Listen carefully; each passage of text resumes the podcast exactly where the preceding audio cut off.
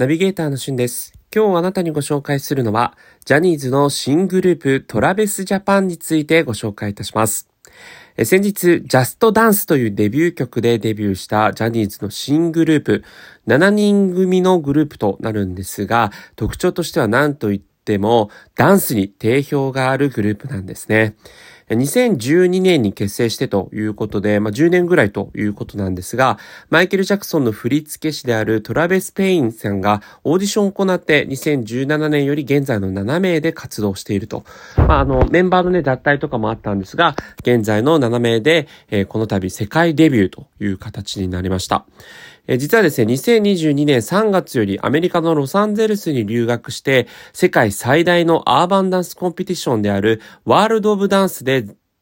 全米大会チーム部門4位そして、世界大会にてチーム部門で9位に入賞という輝かしいね、成績を収めるんですが、7月にですね、アメリカの人気オーディション番組、アメリカンズ・ゴッド・タレントにも出演して、セミファイナルに進出をしたという実績があるんですね。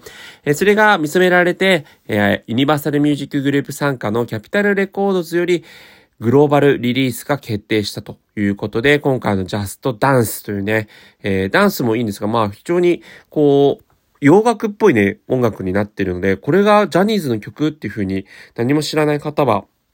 思うような、そんな作りになっています。えー、そして振り付けはですね、あの BTS などのダンスも手掛けている、えニック・アンダーソンさんが振り付けをしていて、え撮影はアメリカのロサンゼルス・ベニスビーチにて約10時間かけて行われたというね、海外作品となっています。え実際にこう人種とか性別とか様々なものを関係なく踊ることへの衝動や喜び、そしてステージに立てたことをシンプルに喜び楽しむというね、トラビスジャパン